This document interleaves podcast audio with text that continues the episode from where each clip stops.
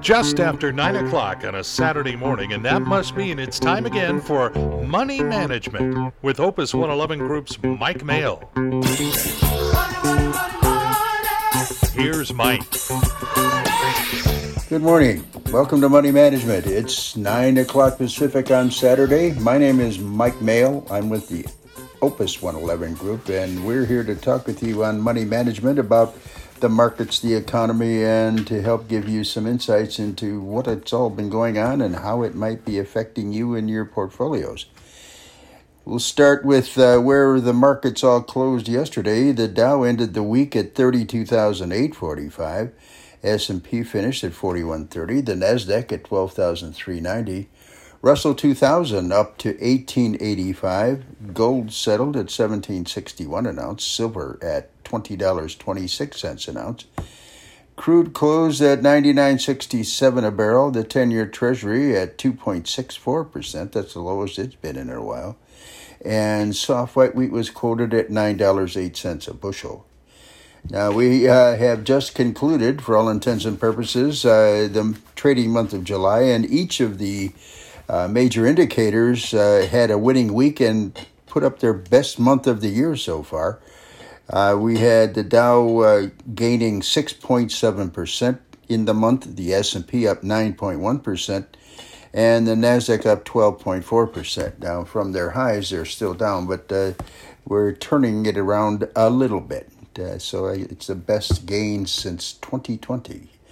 Now, more than 150 of the S&P companies have reported their second quarter earnings so far, this according to FactSet, and about 70% have beaten analyst expectations. And if you're doing better than expectations, then the analysts are going to talk nice about you, and your stock or whatever is likely going to be bid higher. Don't do them on the other side, however. We had a lot going on with the economy in terms of reports this week, and stocks hit their high of the day Wednesday afternoon after Mr. Powell left the door open about the size of the central bank's next rate move at its meeting in September. He noted that it would also eventually slow the size of the rate hikes. He said in a press conference after the announcement that the Fed could hike, by another three quarters of a percent, 75 basis points again in September, but it's going to be data dependent. So maybe it will, maybe it won't. So as a result of the announcement Wednesday, the Fed funds rate is now in a range between 2.25% and 2.5%. And interestingly, it was unanimous. All 12 members voted for it, and I don't know that happened anytime recently. They're not, well, they work together, but they have their own opinions for sure. And now the traders are betting that the Fed's going to raise rates again in September and then again in November and December. And then they're saying that possibly cutting rates in the spring. And again, data dependent.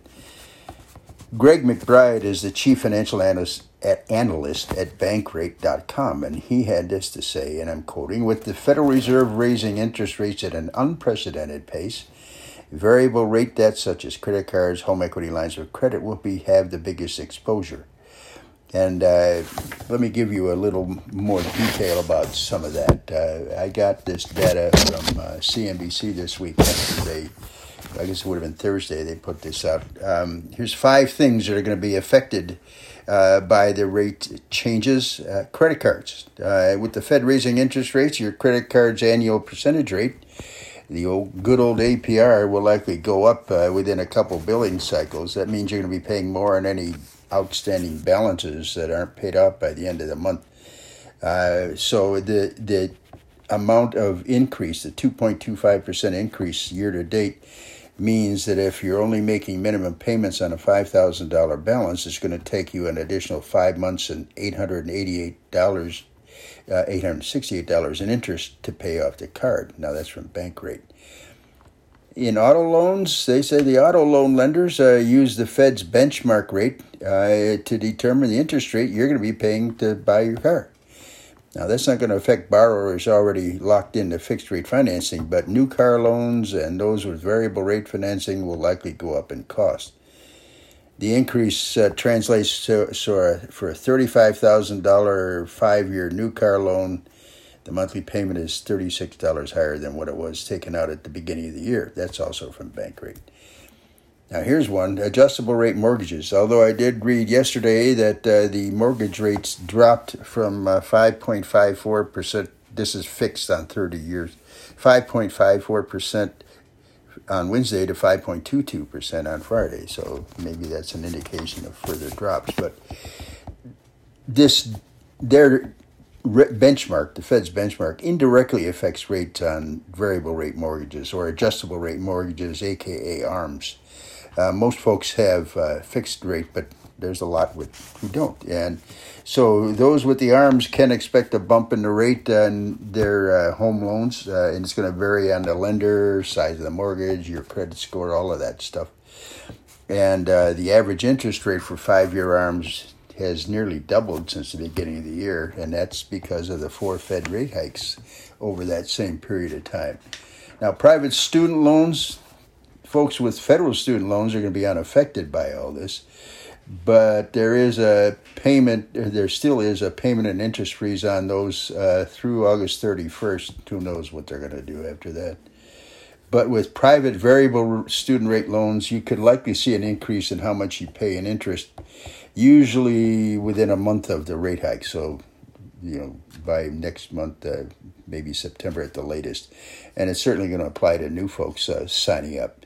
So the rates for these kinds of loans tend to rise with the Fed funds rate, though technically they're not linked. And then finally, other variable rate loans that are affected by this, like personal loans and home equity lines of credit, the HELOCs, the lenders set this on their prime rate, and again, based on the benchmark rate. So it's going to be, again, based on your lender, size of the loan, your credit score will be the direct effect. So those are some things that will have are affected directly by changes in the interest rates.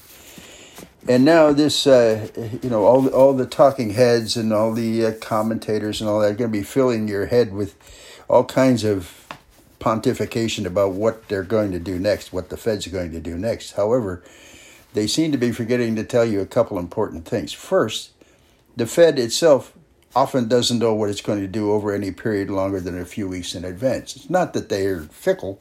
It's just that they're, again, like Mr. Powell said, data dependent. They're going to, based on the available information to them at the time. So how can you know in advance? Second, you as an investor shouldn't reposition your portfolio based on interest rate forecasts, no matter how certain that view. I mean, that's silly. It's a forecast, okay? Operative term. You don't know what it means. What it's going to be. Now, one other thing that kind of flies in the face of this recession talk is that durable goods orders, that's things meant to last more than 3 years, they rose in June, are up about 11% from a year ago, and they're up 9% in the second quarter. So, and that's a leading indicator, a leading economic indicator. So, yeah, let's have that recession. Now, few comments on home prices. They were in May were 19.7% higher than the same month a year ago. That's according to CoreLogic Case-Shiller.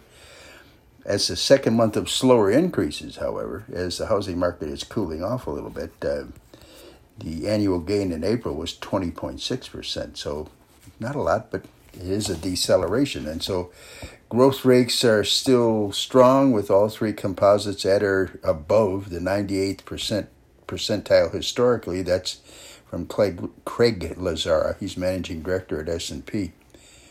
And so new home sales dropped to the slowest pace in more than 2 years in June. Declining affordability, it continues to put off buyers. I get that. The change in mortgage rates and home prices just since December is about a 30% increase in monthly payments on a new 30-year mortgage for the median new home. So it looks like buyers are beginning to get some relief on median prices. They're down 2 months in a row, lowest since June of 21. And so, this tightening announcement really has to do with higher interest rates. Cash is still available and abundant. Folks have pulled back because of prices, but banks haven't stopped lending so much that people have stopped borrowing. So it's not an indication of anything particularly negative, in my occasionally humble opinion. We want to start with some comments about investing in general in the markets. A lady named Maggie Mahar, M-A-H-A-R. Anyway, Maggie's in her book Bull, B-U-L-L, Bull. She said, and I'm quoting, "The problem is that much of the information that investors want and think they need is just that, information, not knowledge," unquote. Now, good investors do read a lot of information for sure. They're just more selective with what they read and pay attention to. And here are some guidelines about perhaps how to be more selective in terms of who you're getting your information from. Number one, of course, is KXOI 920 AM on Saturday morning, you know. But avoid explanations of random events. It's more important to pay attention to historical context. See, folks can't stand the idea that events are random and unexplainable. So they try to make meaning. They give it a tax meaning to it. Don't, like every day, stocks fall 5%. Investors react to manufacturing data. What?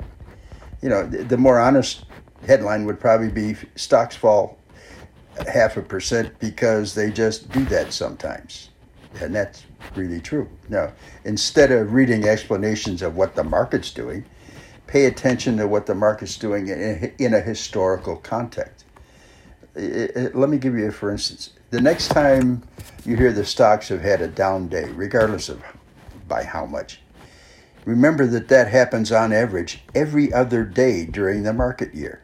Yeah, that's true. You can check these statistics out, I promise. You'll find that I am not leading you astray. The next time stocks have dropped 10% from a recent high, you might remember that they've done that almost every year since the Civil War. So these 10% drops that create all this heavy breathing by various and sundry talking heads, etc., I would recommend they do a little research before they begin hyperventilating. And the next time we have a recession, I think this is kind of interesting. No one in history has made it to the fifth grade without living through at least one recession. You gotta have goals, you know. So, and when you're trying to explain market moves, I think it gives you the impression that you can predict the future. No, you can't do that. And looking at market moves in a historical context reminds you to ignore the noise, aka headlines. And you can do that. So avoid breaking news. Pay more attention to the broad trends. That dovetails nicely with historical context. You know, breaking news pulls at your emotions and creates a sense of urgency, accurate or not, which is exactly when you're prone to make bad decisions. Broader trends is, in fact, where the money is. Now, avoid strong opinions. Now, you know this to be true. The media loves confidence and hates wavering views. So you get some guy who is yelling the loudest, they're going to get the spotlight. Now, whether or not they're accurate has little or no bearing on it because they all have their go-to guys. The analysts with the highest media profile have some of the very worst track records. A guy who won a Nobel Prize for economics working through the New York Times comes to mind. Instead of paying attention to strong, loud opinions, give a lot more weight to those who talk about what they've learned from their past mistakes, as well as those who forecast in probabilities rather than absolute certainties. I mean, they may be a little less entertaining, but probably more likely to give you good advice. Now, avoid elaborate interpretations. Pay more attention to the handful of variables that matter most. You know, you don't need all that nitty-gritty details about the finance or the economy. You don't need to go to the molecular level. The big stuff, how much you need to save to retire, the valuation, metrics that you use, few industries, trends driving growth, economic growth, the direction of jobs growth, that tells you most of what matters. And as the saying goes, it's better to be mostly right than precisely wrong. I think that's a good adage. Ed Yardeni, Dr. Ed Yardeni, has some words of comfort. He says the worst has passed for this bear market. He's president of Yardeni Research, and he believes that the S&P's drop to 3666 last month likely marked the low. He says underpinning this call, in other words, giving him the reason for it, is that the resilience in corporate earnings and the still healthy outlook for consumers and businesses, even in a slowing economy. The doc says it's never easy to pick a bottom in the stock market, but I'm going to give it a try.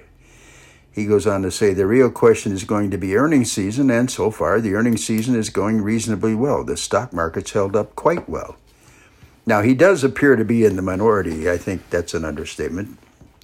Matter of fact, the Bank of America's survey this month of money managers, those managers have said they've cut their stock exposure to the lowest level since 2008, a sign of no faith in the recent market bounce. I don't understand those guys. I just swear to goodness, I just flat don't get it.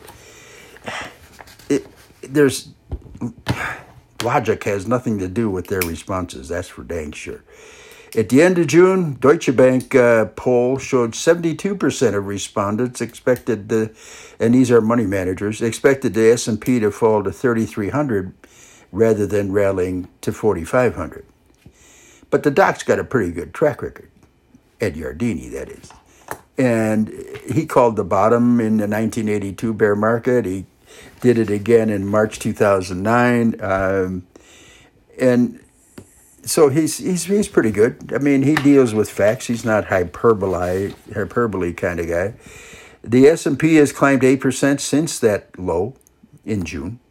It's the longest recovery of the year so far. It was down more than 20% in the first half, as the headlines were happy to remind you. And now with commodity prices dropping and overall economic data pointing to a slowdown of some sort, the hope is inflation pressures may finally be dropping off. And he added finally that the second quarter GDP figure is considered a mid-cycle slowdown. He does not see a hard landing. So you heard it here first. And let's see. You know, many are saying right now, I get this question a lot, you know, should I be in real estate? You know, what something less risky than stocks, et cetera, et cetera. Risky being the operative term, but nonetheless. You know, housing's a real asset. Housing as an inflation hedge is because the costs to replace the things are rising with higher prices and wages, aren't they?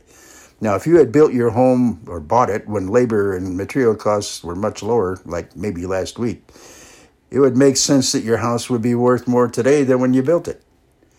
It would cost more to build your home all over again in a higher cost environment. You know, that's called replacement cost. From 1928 to 2021, the annual nominal returns for stocks was 10%, for bonds 4.8%, and for housing 4.1%. So when inflation was higher, housing returns were above average, and when it was lower, housing returns were below average. And this makes sense when you consider rising costs should make the value of your home appreciate, since it's a real asset. You know, 1970s, and I'm here to tell you, were a very rough period for the financial assets, both stocks and bonds, seeing negative real returns, so that includes inflation. But housing cleared that inflation hurdle and gave homeowners an excellent hedge against rising prices. 2010 is also a good time to be a homeowner, even with the lowest inflation rates on record. And that had to do primarily with the timing of the housing market crash, but it's important to note that not just inflation can lead to price growth in real estate. From January 2020 through February 22, the housing market, U.S., was up nearly 21%, even after accounting for inflation. Well, there wasn't hardly any inflation then, but in any regard, in little more than 2 years, U.S. homeowners have experienced higher gains than we've seen in seven of the last 9 decades. You know, it's what they call an unprecedented run on housing prices. So even if we see inflation remain elevated in the coming years, it's hard to see housing continue to move considerably higher. Regarding inflation, the inflation gauge that the Fed uses as its primary indicator moved to its highest 12-month gain in more than 40 years in June. This, according to the Bureau of Economic Analysis, and this came out on Friday. It's called the Personal Consumption Expenditure Price Index. The shorthand is PCE. Anyhow, it was up 6.8%. That's the biggest jump since January 82. Now, if you exclude food and energy, and that means those are, because they are so variable every month, the core PCE increased by 4.8% a year ago, but off from the recent high of 5.3 hit in February. Jeff Kilberg is Chief Investment Officer and Portfolio Manager at Sanctuary Wealth. Jeff had this to say: big inflation, in my opinion, has happened. When you see the repricing of sectors in our economy like housing and autos, that is really has to be recognized and appreciated. Andrew Sliman, anyway, Andrew, Senior Portfolio Manager at Morgan Stanley Investments, he had this to add: the market is starting to believe that this truly is the peak number of inflation, that there are enough inputs that have rolled over that we could start seeing inflation numbers subside in the coming months. If you look at the history of when we've had these inflation spikes, stocks tend to bottom when the market believes that the inflation has topped out. So I think inflation is less a factor for markets than the fear of it is. You know, the fear specifically that it will stay near current levels indefinitely. Now, it never has. I mean, even in the 70s, we had like 10 years or so, and it seemed like forever, I can assure you, but they don't go forever. Nothing goes forever, at least in the market context. And that fear is combined with a number of other fears, including interest rates, supply chains. What about China's lockdowns? Oh, my goodness. They've all created massive uncertainty. Well, the more clarity you get on these issues, the more it could help stocks get over the jitters of today and move on. But when you consider inflation and stocks, I suggest putting your focus on the potential for falling uncertainty over the foreseeable future, not inflation's ups and downs. As we've talked many times, when you're investing, and I don't care what you're investing in, remember the certainty of uncertainty. You can be absolutely certain that you cannot be certain what the results are going to be. Okay?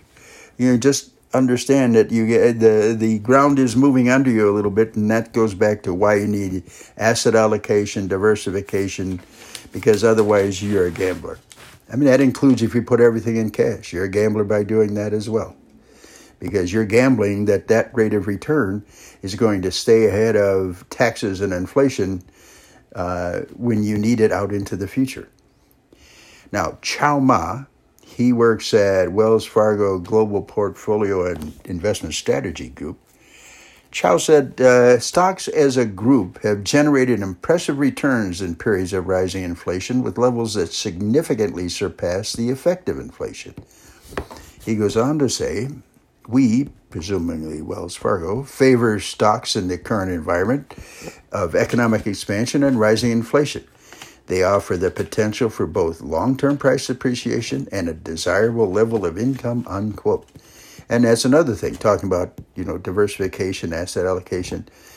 People are looking at bonds and they say, oh, the interest rates are going up. Oh, goody. It's gone from now I'm getting 2% instead of 1.5%. I wouldn't think you could retire on that. But if you're looking at dividends in the S&P 500 stocks typically continue to rise regardless of what markets are doing, and have always, in my experience, outperformed inflation over a period. So having a bunch of those high-quality dividend payers, and you look at dividend aristocrats, those kinds of companies that have paid dividends more than 25 years, and again, you can Google that list, the total return, and that's what you're looking for with investing, that's growth plus any dividends or interest, is going to provide you a good basis from which to on which to build your retirement on. So it's don't let the news confuse things for you. Okay, now there's been some talk about recession. I don't know if you've heard it, but in my world, that comes up pretty frequently. And so Charlie Bellello, he's an interesting guy, but he's a technical guy. He's a charts and graphs guy. He did a survey, 10,000 folks, just random. And he asked the question, is the U.S. economy in a recession or not in a recession? And this was about a month ago. It was 59 in, 40 not. So again, a lot of people are being affected by the headlines telling them day after day that you're in a recession. Kind of hurts my head to listen to those people, but that's the trend right now. The economist Paul Samuelson once observed, and I'm quoting, "The stock market has predicted 9 of the last 5 economic recessions," unquote. It's funny, but it's true. I mean, you get these kind of head fakes, and market's doing one thing, and everybody does the world-famous conclusion jump, and the jumping is not necessarily accurate of what it is that the premise that they use. Now, the GDP numbers, which were released on Wednesday, they dropped by 0.9%. And the GDP was driven primarily the result by what they call the noisiest components: net exports, that is value of exports minus the value of imports, and inventories. And inventories are hard to manage, as Walmart told us this week when they're trying to get everything squared away. They had too much of the stuff that people aren't buying anymore of, and not enough of what they want now. So that retail's a tough job for sure. But the biggest drag in the second quarter was the slowdown in the pace of inventory accumulation because they had enough stuff. Nobody really had to recharge, and with reduced purchasing going on. That took GDP growth down by 2 percentage points. Now, inventories weren't the only soft spot, but the market reaction on Wednesday was pretty much non-existent. It suggested, I think very strongly, that a slowdown or even a mild recession has already been priced into the share prices. So, and this was the second decline after the first quarter 1.6 drop. And, of course, all the headlines, the talking heads, the podcasts, you pick it, they're all feverishly debating whether this spells recession. And unfortunately, a lot of it is driven by partisan political implications. And your humble and obedient servant has very strong feelings in that regard. But as far as we're concerned here, I'm a down-the-middle guy, and I'm driven strictly by capitalism. So that's the way we deliver this information. For investors, this debate is largely backward-looking. You see, the GDP is old news. Okay, I mean, it's already happened. It's the end of the second quarter, so a lot of that information is 3 months old at the minimum, and we're going to get 2 more readings on it at the first of the month and the next 2 months. So those are subject to change. So, we've already dealt with the mild economic contraction, and now we're looking ahead to what the next 3 to 30 months have in store relative to expectations. That's how the stock market looks. The stock market looks ahead. These economic reports, for the most part, are backward-looking. They're history statements. And stocks move ahead of economic activity. Bear markets often precede recessions because stocks discount the likely decline in both investment and corporate earnings. Now, for forward-looking markets, recession calls they're little relevance. We don't think it's very helpful to get caught up in after-the-fact refereeing when stocks have already moved on. This year's so far pretty shallow bear market would definitely be consistent with a shallow recession. But whether or not we even have one is definitely questionable. The National Bureau of Economic Research, NBER, has some criteria that they use. They're the they're the arbiter, as they call it. It's Business Cycle Dating Committee. I don't think that's an online hookup site by any stretch, but it's 8 economists. Can you imagine that might be a fun conversation? But anyway, they consider all kinds of different things. You know, second quarter was mixed, but does it constitute a recession? You know, they're going to, the NBER's Business Cycle Committee will officially decide, but they do it in hindsight. And it's usually likely in their rearview mirror by the time they actually make that decision. And let me just read you a couple guidelines directly from them as to how they come up to this. They say, and I'm quoting, because a recession must influence the economy broadly and not be confined to one sector, the committee emphasizes economy-wide measures of economic activity. There is no fixed rule about what measures contribute information to the process or how they are weighed in our decisions. In recent decades, the two measures we have put the most weight on are real personal income, less transfers, and non-farm payroll employment, unquote. So, not exactly the stuff that you read the headlines on. So that's why there is no run by the NBER to say, oh, it's a recession. Oh, yeah, we can tell. You know, Brian Westbury, the esteemed chief economist at First Trust, says 2 quarters of real negative GDP isn't a recession. It's a much simplified rule of thumb. Jobs and industrial production are both up this year. So are corporate sales and profits. He says, remember recess in school? It's just like that, but for the economy. You know, and that definition of the 2 quarters hasn't been fulfilled in 2 of the 3 last recessions. In 2020, the downturn was 2 months, not 2 quarters. In 2001, real GDP didn't contract for 2 quarters in a row either. You know, again, as NBER says, you boil it down to income and employment. If income and employment turn south, and not just a little bit, there's a good chance that economic output will turn lower. Now, the strange thing about what we're doing now is that output is slowing in certain areas, but income and the labor market are still very solid. Industrial production are up at a rapid pace. Payrolls have expanded. Unemployment rate has dropped. We've added jobs.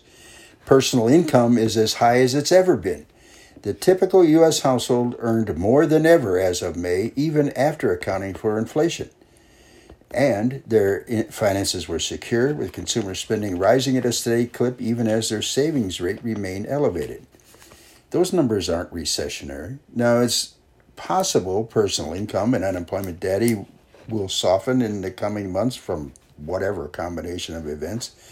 But it's also increasingly likely we could see real GDP contract while those measures remain strong. And if that happens, certain talking heads are going to lose their tiny little minds. Because some people want to be right about a recession prediction. Some people in finance, you know who they are pessimistic by nature. Some think the system is rigged, and some people just want to watch the world burn up.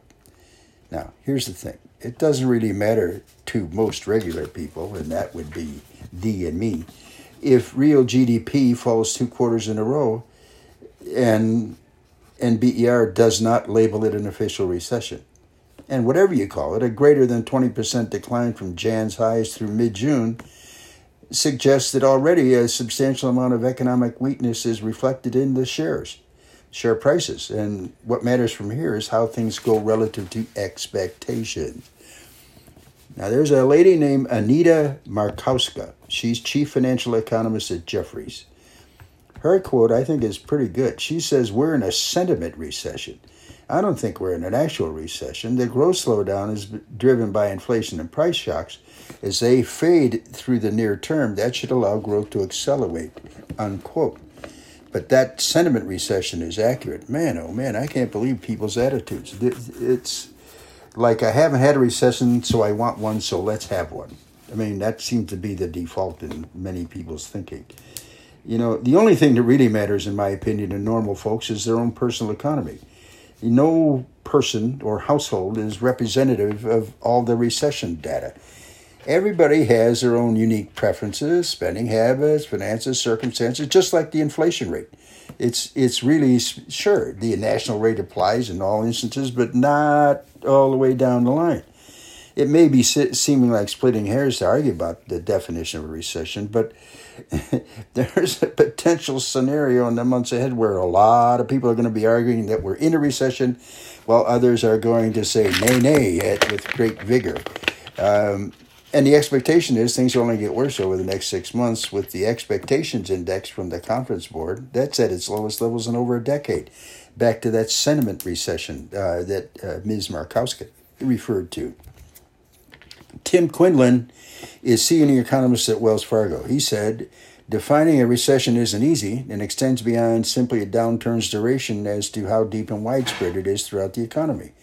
He said data points can be broken down into four bigger groups: production, income, employment, and spending.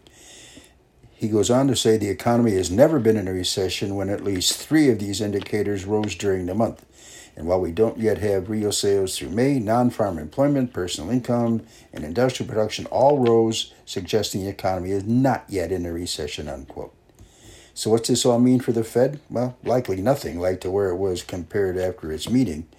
The GDP report, as I said, rearview mirror from April through June. Now, before its next meeting in September, they're going to have new information on which to base new data on which to decide whether or not we're going to raise rates, and if so, by how much.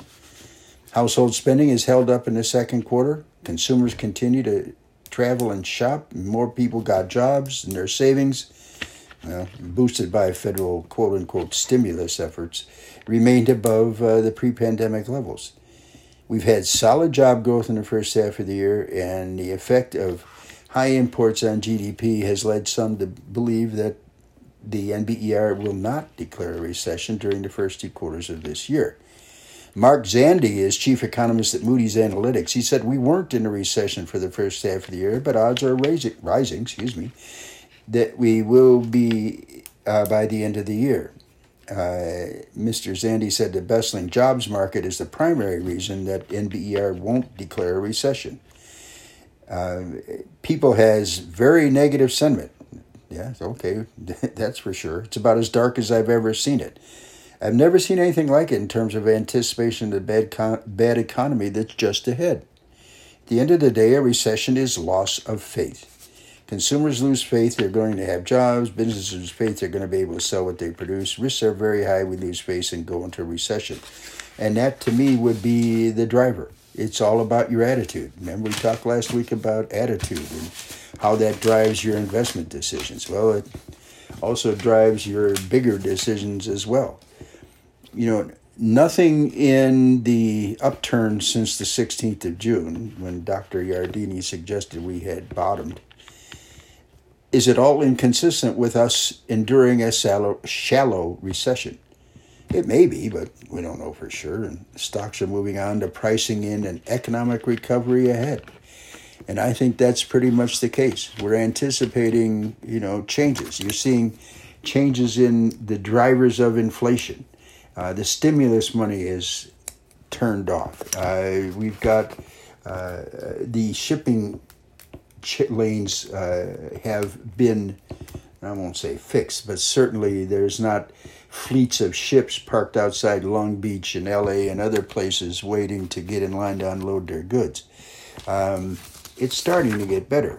Now, the thing is, you have to maintain your chilliness, stay frosty, as we used to say, in terms of this uncertainty.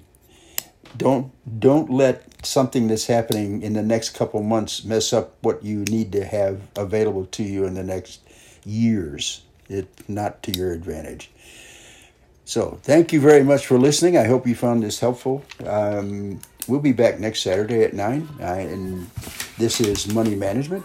I'm Mike Mayo with the Office of Opus 111 Group. Join us again next Saturday morning at this same time for the financial insight, opinion, and perspective of Money Management with Mike Mayo.